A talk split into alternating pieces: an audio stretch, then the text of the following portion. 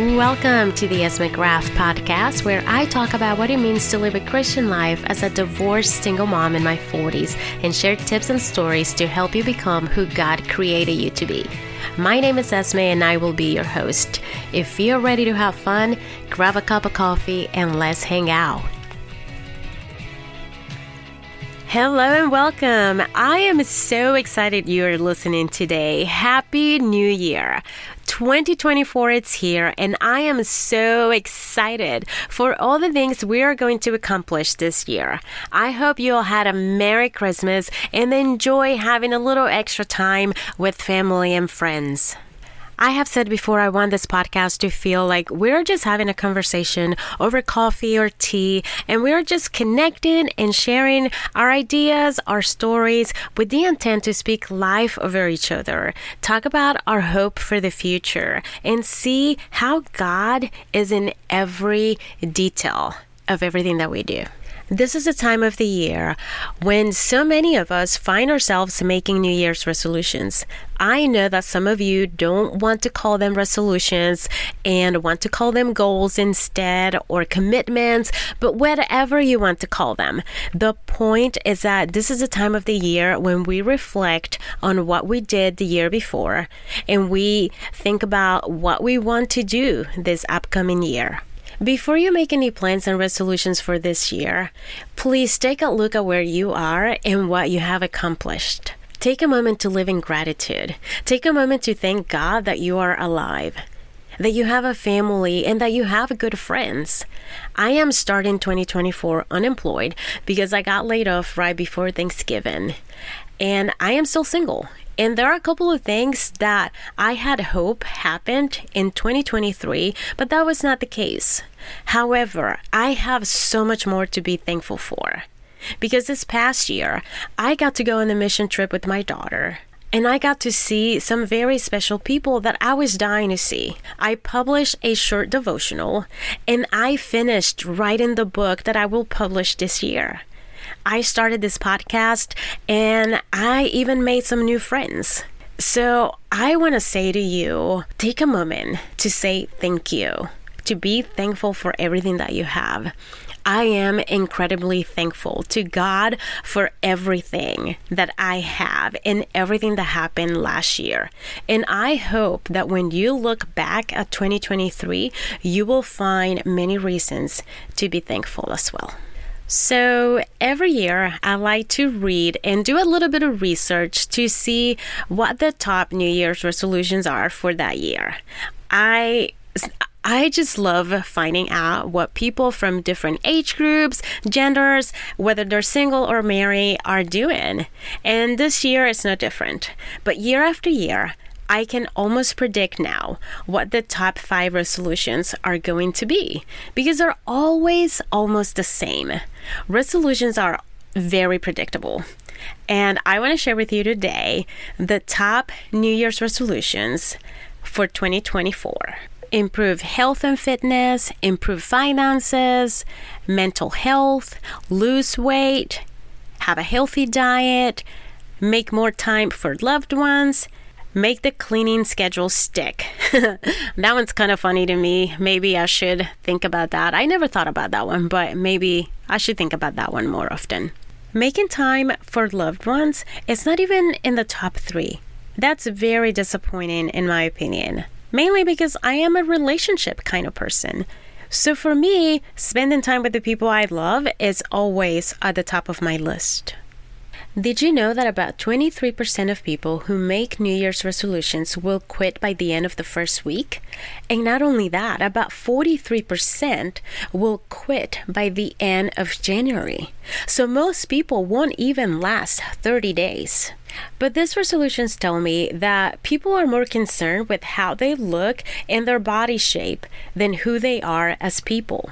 And I'm not shocked that most people cannot stick with their resolutions, being that to some degree, people only worry about what they look like on the outside, and they're not worried about the well-being of their souls and their spirits. When I look at these resolutions, no one is concerned about improving their character. So I think that we all know that the problem is not the resolutions themselves. The problem is us. Can I suggest today that the reason we give up on our resolutions is because we don't have self-discipline? And self-discipline is not something we talk about in church or with our family or maybe even our friends. But just like love, joy, peace, patience, kindness, goodness, faithfulness, gentleness, self-discipline is a fruit of the Spirit. Self-discipline is the fruit of the Spirit of God living in us. Self-discipline is not the outcome of our good looks, or our body shape, or the big house, or the boat, or the car we drive. Self-discipline is the result of the Spirit of God living in us. Today I want to share a Bible verse from a letter that Paul wrote to Timothy while he was in prison. And one would think that being in prison is enough to make someone give up on preaching the good news. But not Paul. Even in prison, he shared with those who had access to him about Jesus. Even in prison, he wrote to many churches to tell them about the good news and to tell them to stay faithful. So talk about staying faithfully disciplined in hard situations. Second Timothy one seven says this, "For God has not given us the spirit of fear and timidity, but of power and love and self-discipline." Listen to this, the spirit of power, love, and self-discipline. We often talk about how the Spirit gives us the power, courage, and, and love to do all these things, but we forget to talk about discipline. And I think for some of us, Christmas was just an example of that.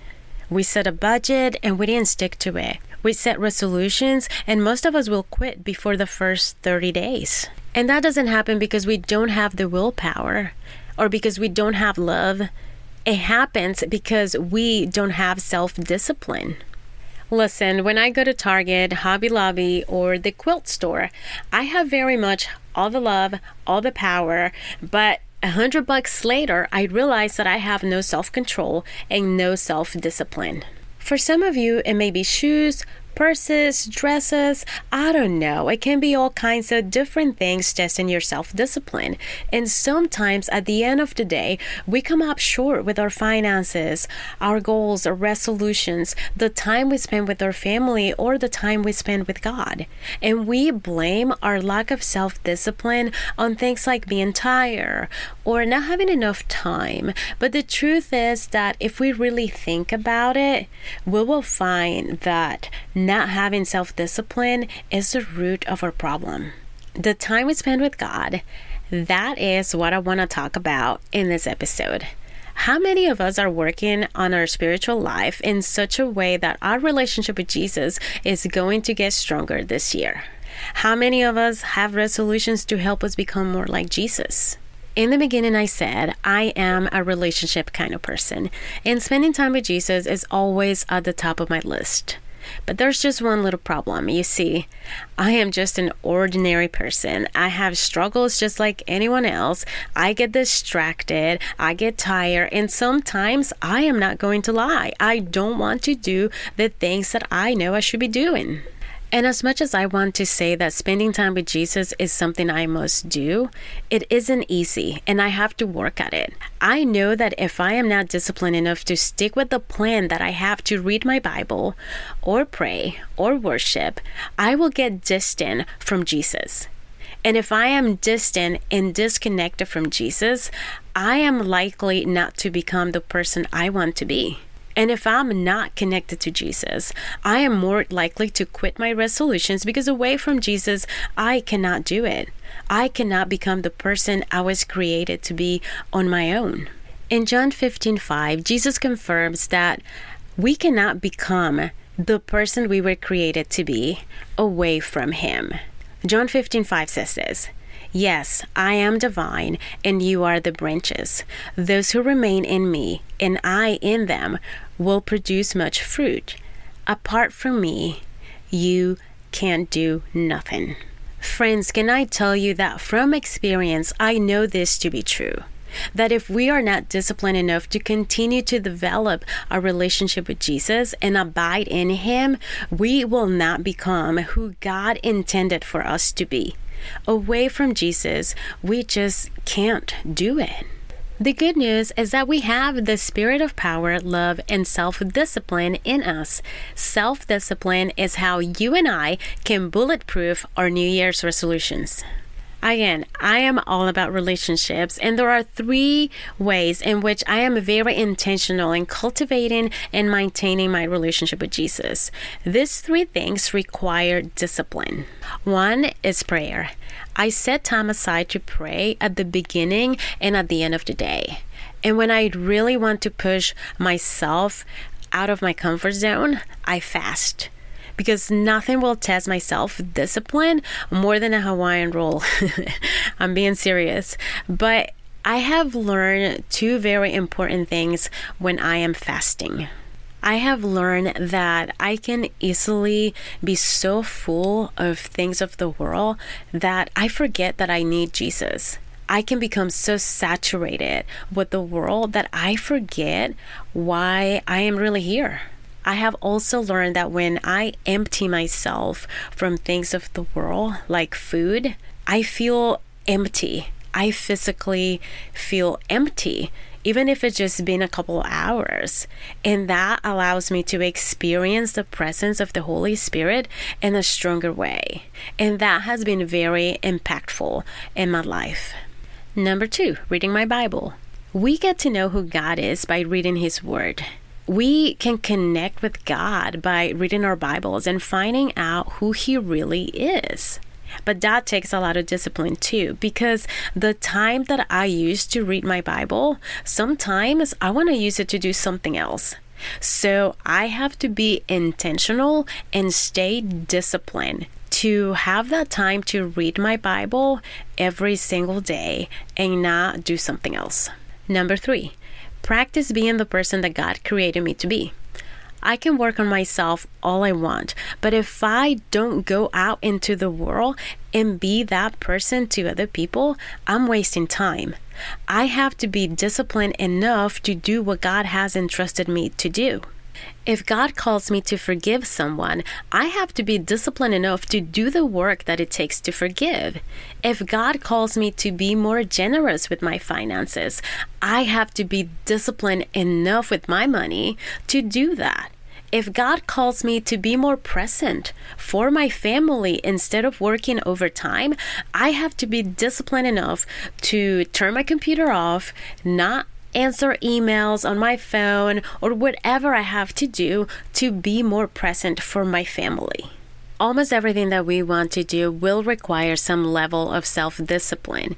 And I don't know what your twenty twenty-four goals and resolutions are, but I do pray that you will have a time to reflect and make the necessary changes that will impact your life and make you a better person. If your goal is to improve your relationship with your spouse, your kids, your friends, or coworkers, I hope that you do what is necessary. Spend time with them, be intentional, show appreciation, and love them in the way they feel loved. If your goal is to be healthier, I hope that you take the time to figure out a schedule to work out and maybe eat healthier meals. And if you need a trainer, I actually know one who is super, super amazing. If your goal is to save money, I hope that you make the changes in your spending habits to accomplish this. And maybe see a financial advisor. I also know one who's really good. And if your goal is to find the person God has for you, I pray that you will work on becoming the best version of yourself, so when that person shows up, you will be ready. So that's it, friends. Self-discipline is how we can bulletproof our goals and resolutions. Now go into the world, love God, serve people, and be who God created you to be. Stay connected by following this podcast so you don't miss new episodes. Follow me on social media. And if this podcast inspires you, please leave me a review and share it with your family and friends. See you next time. Later. Thank you for listening to today's episode. My hope and prayer is that you will be inspired to make changes in your life to become a better person and have a relationship with God. Remember, you have one life, one reason, and one story. Go live life differently.